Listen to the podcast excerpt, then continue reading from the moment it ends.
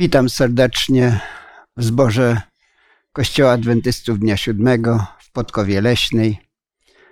Cieszę się, że będziemy mogli dzisiaj rozważać Pismo Święte na temat, który jest bardzo istotny dla każdego z nas. Będziemy mówić o takim wewnętrznym odpoczynku, o cenie takiego odpoczynku. Wierzę, że Bóg będzie z nami.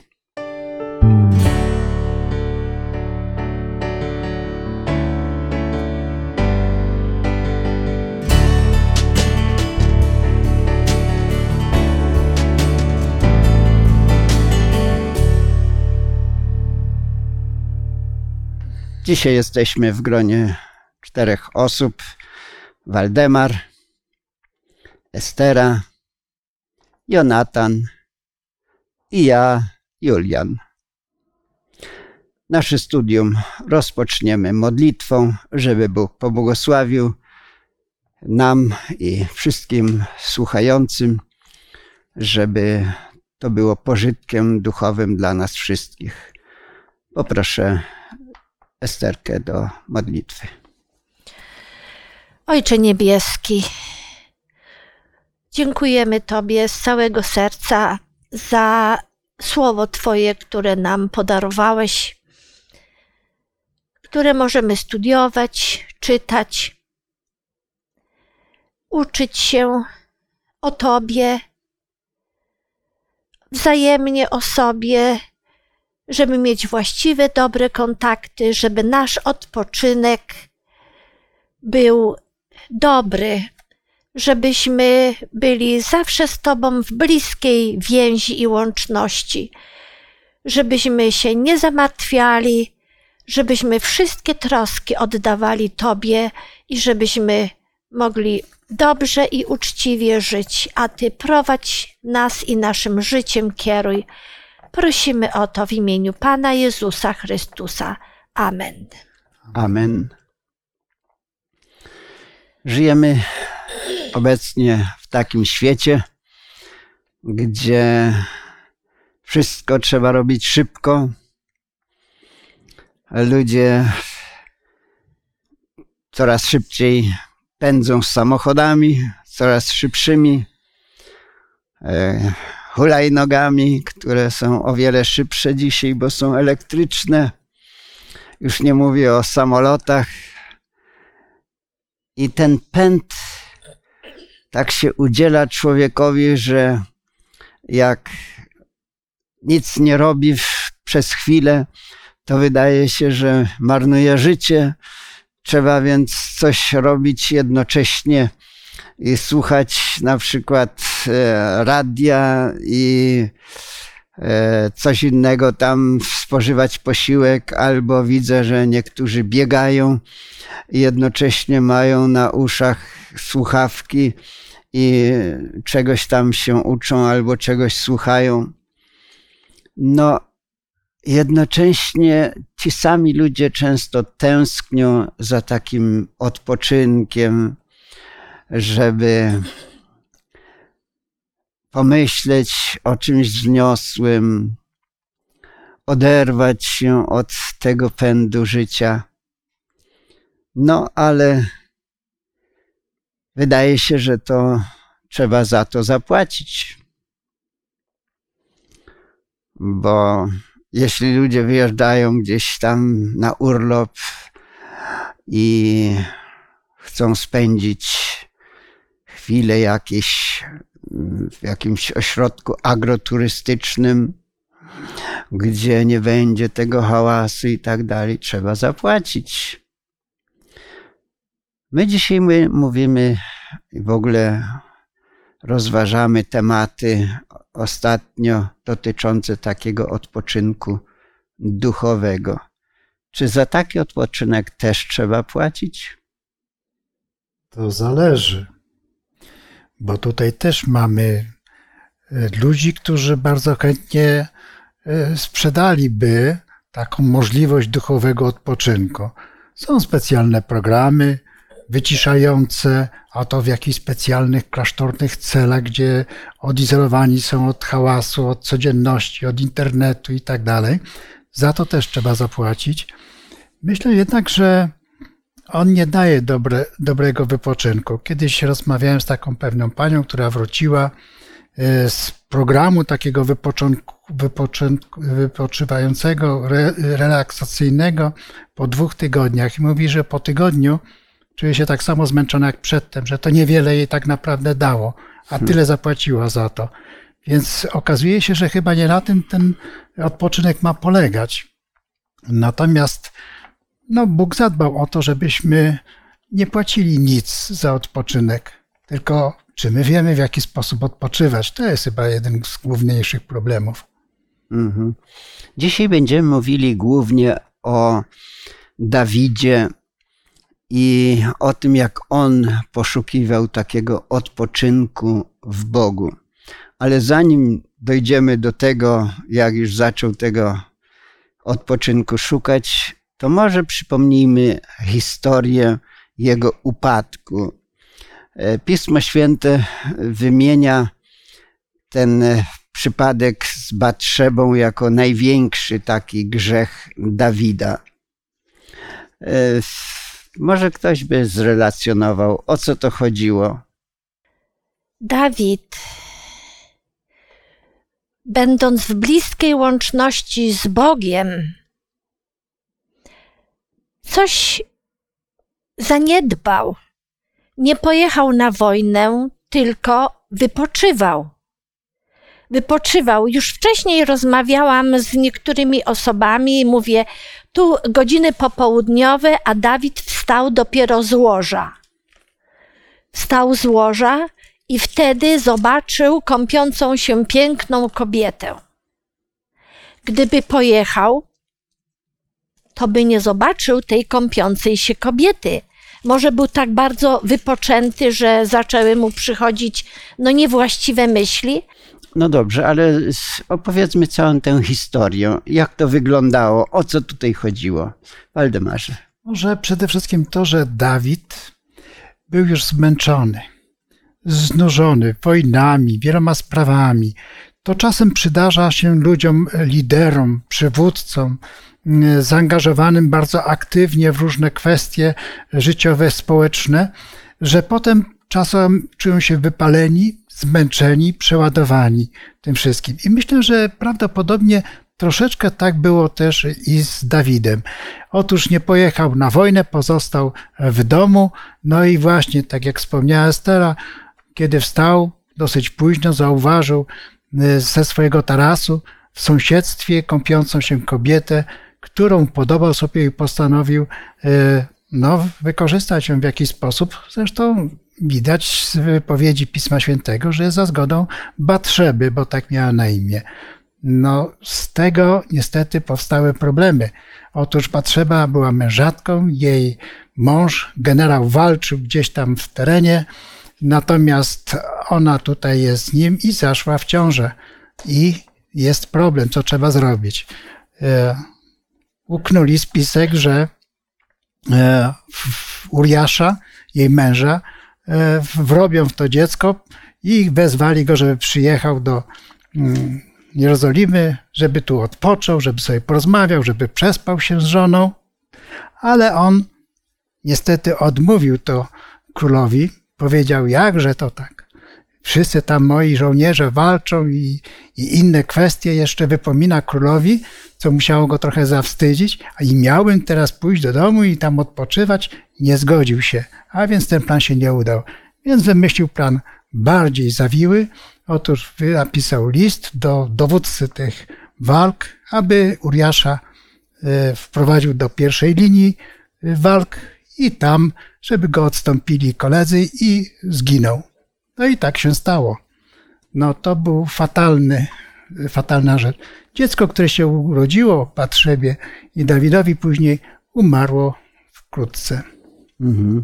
Ja bym tylko chciał dodać szczegóły, że no to był sezon bitwy. To nie, że cały czas wojowali, ale że no, była zima i teraz był czas na wojnę. To on tutaj zaniedbał jego obowiązki i po prostu się plątał i włóczył się po domu, można powiedzieć. A też była norma wśród tej kultury w Jerozolimie, w takich większych miastach, że się nie wychodzi w tych porach na dachy, bo wiadomo, że ludzie się myją. To tutaj różne zasady już Dawid sobie łamał, za dużo sobie poluzował i wyraźnie zaniedbał swoje obowiązki, że miał być na bitwie i wtedy zaczął po prostu coraz bardziej sobie kopać dołek. Nie znamy wszystkich szczegółów, jak to było. Wiemy tylko, że wziął sobie obcą kobietę. Pismo Święte mówi, że gdy zapytał o to, kim jest ta kobieta, to powiedziano mu, że jest to Batrzeba, córka Eliama, żona Uriasza Hetejczyka. Czyli on już wiedział, że to jest czyjaś żona. No, jak myślimy, dlaczego Dawid sobie pozwolił na to, wiedząc, że to jest czyjaś żona? Był królem. A królom z czasem wydaje się, że wolno więcej niż innym. Przyzwyczajają się do tego, że posiadają władzę, że działają na rzecz społeczności jakiejś ogromnej, że taki ciężar na nich spoczywa, że mają prawo niejako do y, le- lepszego, y, innego traktowania siebie. Może inaczej, y, przewrażli, inaczej uwrażliwiają się w ten sposób, że wydaje mi się, że więcej im wolno. I to do dzisiaj pokutuje u bardzo wielu ludzi. Mhm. To bardzo istotne, żebyśmy pamiętali, że przykazania Boże są dla wszystkich i że niezależnie od tego, jakie kto zajmuje stanowisko, to każdy może zgrzeszyć, a przykazania tylko mogą nas ochronić przed grzechem. że przecież Dawid chodził z Bogiem do tego czasu, że był niemalże ulubieńcem Boga, to przecież musimy zdawać sobie sprawę, że to się szatanowi nie podobało. Więc jak tylko mógł, tak wykorzystał każdą możliwość kuszenia. To nie jest tak, że Dawid rzeczywiście świadomie szukał jakiejś ciekawej rozrywki, że myślał o grzechu. Nie, był rzeczywiście trochę zmęczony. Różne elementy na pewno na jego psychikę działały, y, ale prawdą jest pewnie to, że szatan swoje też zrobił. Mhm. On jest pomysłodawcą tego, żeby sobie, a odpocznij może sobie, a co będziesz cały czas walczył? Czy mało się nawalczyłeś? Jeszcze potrzebujesz? Albo inne rzeczy. I zaczął się może trochę czasem nudzić. I no i tutaj już jest przystęp do, do powstania myśli grzesznej. Mhm. Proszę. Myślę, że Dawid niewłaściwie wykonywał też rolę ojca, bo w, w tym przypadku, kiedy już miał sześć żon i sporo dzieci, to mógł pójść do Adoniasza, mógł pójść do Daniela, syna Abigail, mógł pójść do Amnona. Czy, czy jest wszystko w porządku u niego? Do y, Tamary, swojej córki i tak dalej, i tak dalej, ale, ale coś tam nie było tak, jak się należy. Coś z te, te łączności z Bogiem się poluzowały. Mówimy o tym, że szatan na pewno odgrywał jakąś rolę. Oczywiście. A z drugiej strony popatrzmy, jak Bóg ratuje Dawida. Co zrobił? No, wysłał proroka. Wysłał mu pomoc, aby ktoś go nakierował na to, co się stało.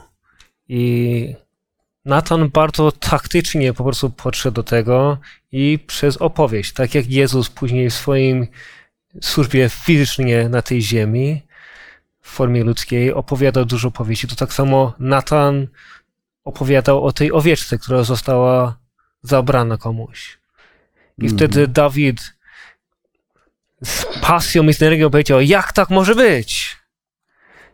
I wtedy Natan mu powiedział, a ty tak samo zrobiłeś. Właśnie ty jest. To właśnie ty. I sumienie zostało poruszone. Mhm. Dawid zgrzeszył, Bóg widział to, bolał nad tym. Przecież to jego taki ukochany człowiek, ten Dawid. No, więc specjalnie posłał proroka. Widać to zainteresowanie Boga człowiekiem. Ja myślę, że y, może w różny sposób Bóg reaguje i dzisiaj, ale Bóg chce pomóc każdemu z nas, gdy my upadamy. I to jest ważna myśl. Waldemar? Dawid miał głębokie poczucie sprawiedliwości. Wtedy, kiedy zgrzeszył, odszedł od Boga i to się zagłuszyło w nim. To, co zrobił Natan, prorok, to po prostu poruszył ten element sprawiedliwości. On był sprawiedliwym królem i bardzo wiele tej sprawiedliwości w nim było. I pobudził ponownie tę sprawiedliwość. On tak bardzo oburzył się na tego kogoś, kto y, sięgnął po cudzą owcę, gdy sam miał dużo tych owiec, prawda? Więc to było takie poruszające, bo on miał to poczucie sprawiedliwości, tylko trzeba było je pobudzić, nic więcej, przypomnieć jakby Dawidowi, że przecież ty nie taki jesteś w gruncie rzeczy, co się z tobą stało, prawda? Więc y, to też, prawdę mówiąc, Natan zastawił nieco taką pułapkę y, w ten sposób, że Dawid nie zorientował się, że o niego chodzi. Dopiero na koniec Dawid mówi mu, ten Natan mówi mu, że to ty jesteś tym królem. I wtedy dopiero zdaje sobie sprawę, jak bardzo zgrzeszył. Ale ciekawe jest to, że on mówi, że zgrzeszył najpierw przeciwko Bogu. I to jest poruszające, kiedy czytam w Piśmie Świętym, jak on to odbiera. Czyli nie to, że Batrzeba, to, że Uriasz, tam, że jakieś inne. Na początku poczuł, że zerwał więź z Bogiem, którego kochał, z którym był blisko, był szczery, i tutaj nagle coś się stało niesamowitego. To go bardzo zabolało, albo zabolało go to, że to zabolało Pana Boga, że Mhm. go w ten sposób potraktował. Proszę, Esterka. Grzech ym, Dawida został przebaczony. Ale co powiedział Natan? Dla, dla, y, teraz już nie odstąpi miecz od twojego domu po wszystkie czasy, dlatego że mną wzgardziłeś. Wziąłeś żonę Uriasza Hetejczyka, aby była twoją żoną. I jeszcze dalej, że w twoim własnym domu y, powstanie zło na twoich oczach i tak dalej. Zabiorę twoje żony i dam je innemu i będzie z nimi obcował w blasku słońca, a ty robiłeś to potajemnie. I to wszystko y, tak bardzo się no, powiększyło w oczach, w umyśle Dawida i powiedział Dawid do Natana: Zgrzeszyłem wobec Pana. Na to zaś Natan dorzekł do niego: Pan również odpuścił twój grzech. Nie umrzesz, ale dziecię, które ci się urodziło, umrze. To bardzo ważna myśl mnie przyszło to tak, że jeśli nawet coś robimy mniejszego, skłamiemy komuś, czy oplotkujemy, to my grzeszymy przeciwko Bogu. To nie tylko, że krzywdę robimy drugiemu. No, to dzieci nieraz się mówiło, idź przeproś tam Jasia za to, coś mu zrobił. Może dobrze też dzieciom mówić, że to jest coś, co jest obrazą Boga, czy grzech przeciwko Bogu. No dobrze, jak rozumiemy to, że Bóg mu wybaczył? A tutaj słyszeliśmy, że miecz nie odstąpi od twojej rodziny, no wiemy, co się tam działo, że ty, ktoś będzie obcował z jego żonami. No to jak rozumiemy to, że Bóg mu wybaczył? Można różnie rozpatrywać kwestię przebaczenia, przynajmniej w dwóch aspektach. Jeden taki doczesny, tutaj na ziemi, który wiąże się z ewentualnie naprawą, z odstąpieniem nawet być może kary pomniejszej, ale też przebaczenie Boże, które dotyczy życia wiecznego. I to jest najważniejsze. A więc, czy ja już umrę w sensie wiecznym, czy też, czy też nie. I w pierwszej kolejności, kiedy myślę o przebaczeniu Bożym, to myślę o tym przebaczeniu, które dotyczy i ma konsekwencje wieczne, że to mi przebacza, że nie będę stracony na zawsze. Natomiast to, co w wyniku grzechu powstało, to są konsekwencje, których Bóg już nie może zmienić i cofać. One dotknęły ludzi, dotknęły kogoś i już toczą się jak lawina swoim pędem i ponoszą tego konsekwencje.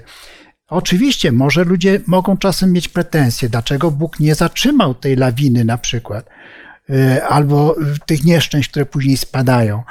Y, Bóg mówi o tych nieszczęściach w Piśmie Świętym i czasem nam się wydaje, że specjalnie to robi jakby Bóg. Nie, to nie to znaczy. Konsekwencje grzechu są konsekwencjami, które musimy ponieść. Natomiast grzeszyliśmy przestępując prawo Boże i to przestępstwo prawa Bożego Bóg nam odpuszcza, lecz konsekwencje musimy ponosić. Naprawdę nie, nie upłynęło wiele czasu, a już y, w domu y, Dawida dzieją się takie bardzo złe rzeczy. Amnon hańbi, ta, hańbi Tamarę i taki straszny y, niepokój jest, bo potem Absalom ucieka, y, y, bo zabił swojego brata, bo pomścił swoją siostrę. I rodzi się w sercu Absaloma taki straszny żal i gniew, bo ojciec nie miał dla niego czasu. Powinniśmy pamiętać, że Bóg może przebaczyć. No ale tak samo jest jak my. Powiedzmy, uderzymy kogoś, no i nie wiem, podbijemy mu oko. I później przeprosimy. Nie wiem, obcałujemy, obściskamy, przepraszam i tak dalej. Ale siniak zostaje.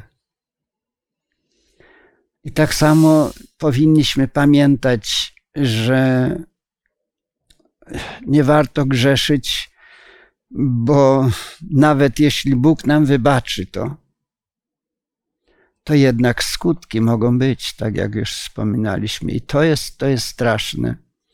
Ja myślę, że gdy chodzi o samego Dawida, to Bóg dużo uczynił dla niego. To wyrażenie nie umrzesz, to by wyglądało na to, że on właściwie powinien był umrzeć za to. A Bóg mówi: Nie umrzesz. No, czyli wiele otrzymał też od Boga dzięki temu, że wyznał swój grzech, ale te skutki były.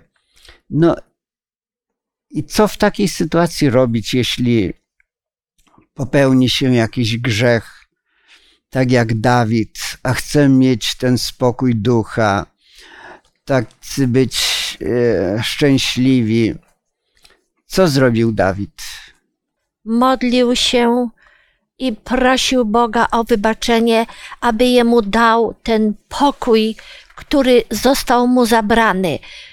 To, to swoje, te swoje przeżycia y, Dawid umieścił w 51 psalmie. I jak go czytamy, to widzimy y, tą rozterkę ducha, jak on tak bardzo chce być blisko Boga. I y, tak myślę, że po naszym zgrzeszeniu, gdybyśmy tak bardzo y, prosili Boga, jak Dawid prosił, to naprawdę Bóg by mógł dla nas uczynić wiele. Dawid wykazał się szczerością bardzo głęboką i na to warto zwrócić uwagę, bo wielu ludzi wie, że Bóg jest miłosierny i przebacza różne grzechy, ale może zapominamy, e, że żeby ten grzech był przebaczony, trzeba coś zrobić. I Dawid jest tutaj dla nas nauką, szkołą tego, co robi Dawid. On nie zajmuje się przepraszaniem Batrzeby czy kogokolwiek innego, a grzech stał się jawny. A ponieważ jest królem, przykład idzie na zewnątrz, w świat jego, do królestwa i ponoszą, i tego są konsekwencje takie, że ktoś mówi, a jeżeli król może, to czy ja nie mogę? To są konsekwencje dalekosiężne, które odbijają się echem. Rzecz w tym, że Dawid dostrzega potworność tego swojego grzechu, okropieństwo tego grzechu, obrzydliwość tego grzechu, który zrobił.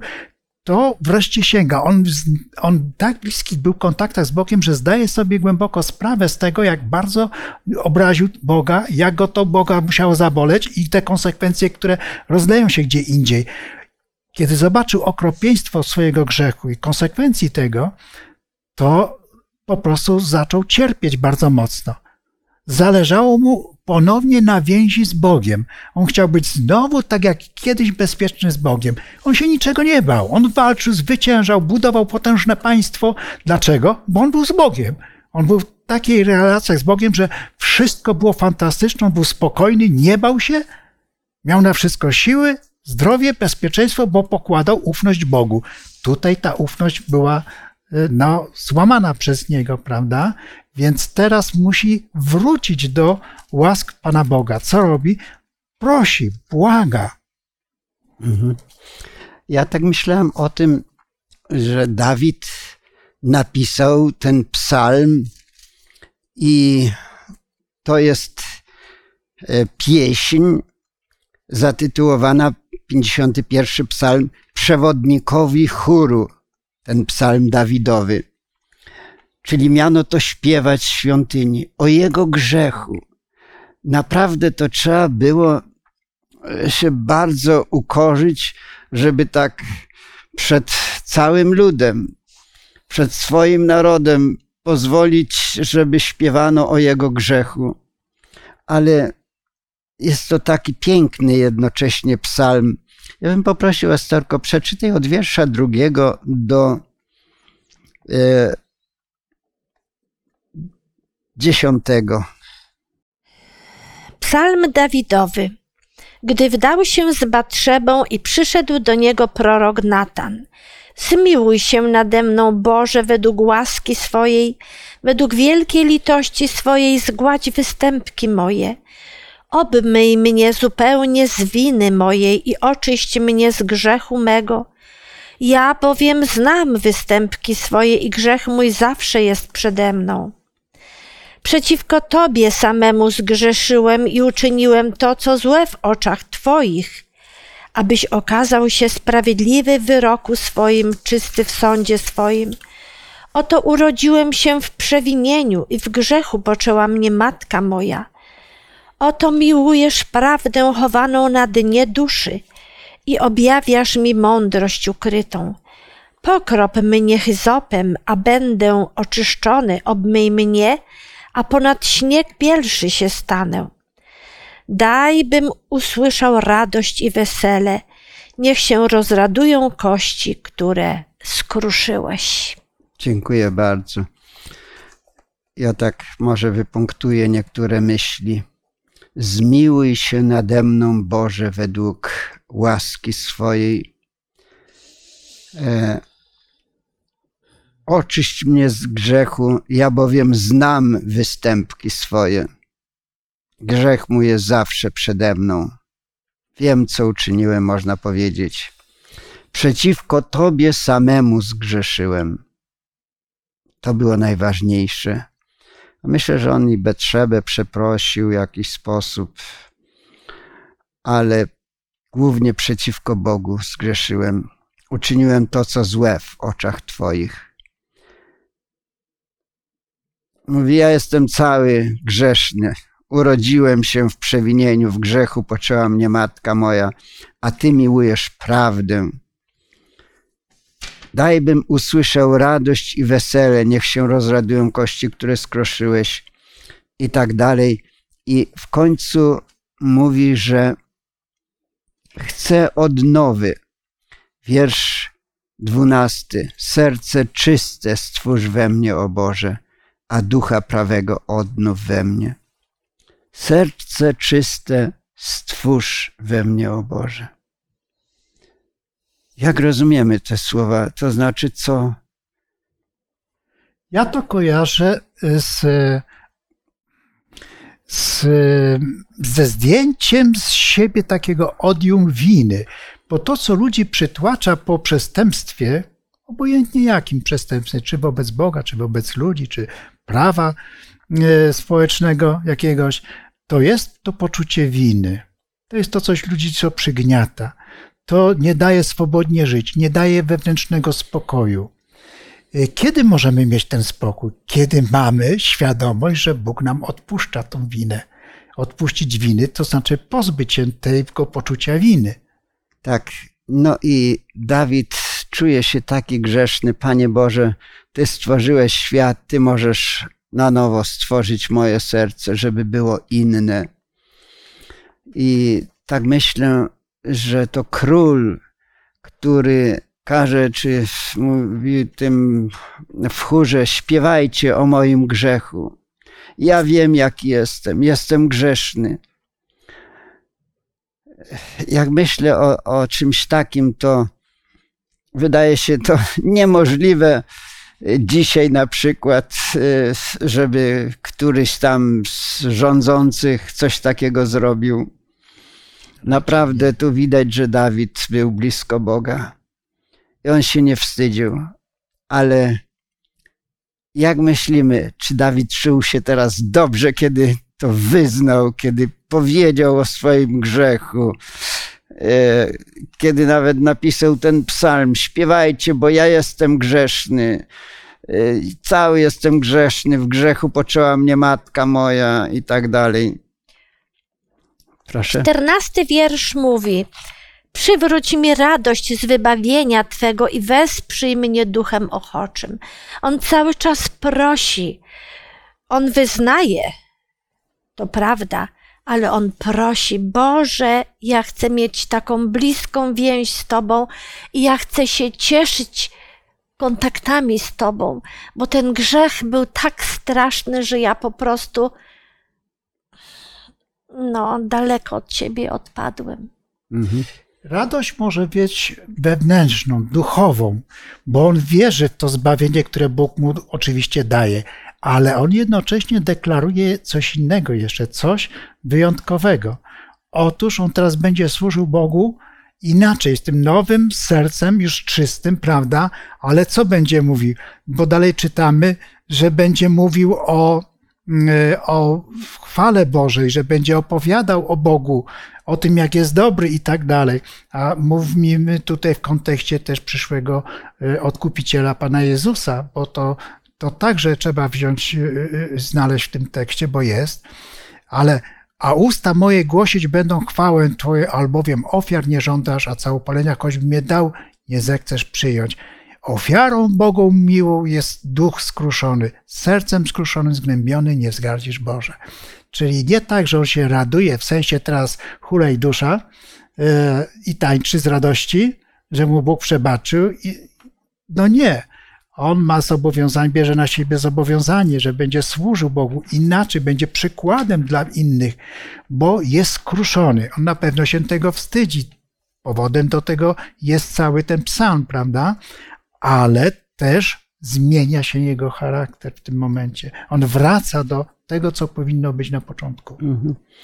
No i sięgnijmy może też do tekstu Nowego Testamentu, który wyraża podobne myśli, jak tutaj ten Psalm 51. E, Warto by przeczytać ten pierwszy list Jana 1:9. E, Esterko, jeśli bym Ciebie prosił o przeczytanie tego wersetu, a ja powiem pewną historię, która mi się przypomniała w związku z tym wersetem. Przyjechała do mnie pewna dziewczyna z innego miasta i strasznie przygnębiona. No i mówiła o tym, że też popełniła taki grzech cudzołóstwa. E, bardzo ją to dręczy, co ona może zrobić. E, prosi o jakieś myśli, bo nie może sobie poradzić z tym, co zrobiła. Ja wtedy poprosiłem o przeczytanie tego wersetu. 1 Jana 1,9. Jeśli wyznajemy grzechy swoje, wierny jest Bóg i sprawiedliwy i odpuści nam grzechy i oczyści nas od wszelkiej nieprawości. I ona mówiła: No, ja wiem, że Bóg wybacza, ale czy Bóg mnie wybaczy ten mój grzech? A ja właśnie mówię: Ale co tu jest napisane na końcu? Odpuści i oczyści od. Wszelkiej. I mówię: Przeczytaj to jeszcze. Od wszelkiej nieprawości. Czyli warto o tym pamiętać, że niezależnie od tego, jak żyjemy, nie jest ważne, ile grzechów popełniamy, jakie grzechy popełniamy, tylko jak żałujemy tego, jak pokutujemy. I te myśli, które Dawid poruszał, między innymi mówi, że co się Bogu podoba. Otóż Bogu ofiarą miłą jest duch skruszony. Sercem skruszonym i zgnębionym nie wzgardzisz, o Boże. Wiersz dziewiętnasty. To jest dla nas wielka nadzieja. I możemy odzyskać pokój, jeśli wiemy, że Bóg nam wybacza, że możemy odzyskać tę radość zbawienia i żyć w pokoju, mieć ten odpoczynek w Bogu, bo wiemy, że On nam wybaczył i z tego możemy się cieszyć i Jemu chwała niech będzie za to. Amen. Pomodlimy się na koniec. Poproszę Waldemara. Boże Ojcze, Stworzycielu nieba i ziemi, i który stworzyłeś to wszystko, co tę ziemię wypełnia, przede wszystkim nas, i który nieustannie nas szukasz, abyśmy byli z Tobą i przyszli do Ciebie. Jeżeli mieliśmy kiedyś spokój wewnętrzny duszy, to chcielibyśmy go znowu mieć, ale taki prawdziwy, pełny pokój to tylko Ty, Panie, dajesz. Bardzo chciałbym, abyśmy wszyscy, którzy tu jesteśmy zgromadzeni, ci wszyscy, którzy znają Twoje słowo, i ci wszyscy, którzy Ciebie poszukują, aby odnaleźli radość i pokój bycia w relacjach z Tobą, takich jak w rodzinie, kiedy Ojciec przebacza nawet trudne rzeczy. Dziękujemy Ci, Boże, że jesteś tak nieskończenie dobry, że wszelką nieprawość gotów jesteś odpuścić, ale naucz nas swoim Duchem Świętym być skruszonym, naucz nas ponosić konsekwencje, a te także podejmować pokutne decyzje naprawienia siebie, czyli chodzenia z Tobą. I tego prosimy w szczególności przez naszego Zbawiciela, Pana Jezusa. Amen. Amen. Dziękujemy za wspólne studium Pisma Świętego. Myślę, że te nauki są bardzo głębokie i potrzebne każdemu z nas, bo każdy z nas jest grzesznikiem, ale Pismo Święte wskazuje nam, gdzie możemy szukać pokoju i jak go odzyskać. Zapraszam na kolejne spotkanie za tydzień. Poruszony będzie temat y, związany z Jezusem. Jezus powiedział: Pójdźcie do mnie. Zapraszam serdecznie.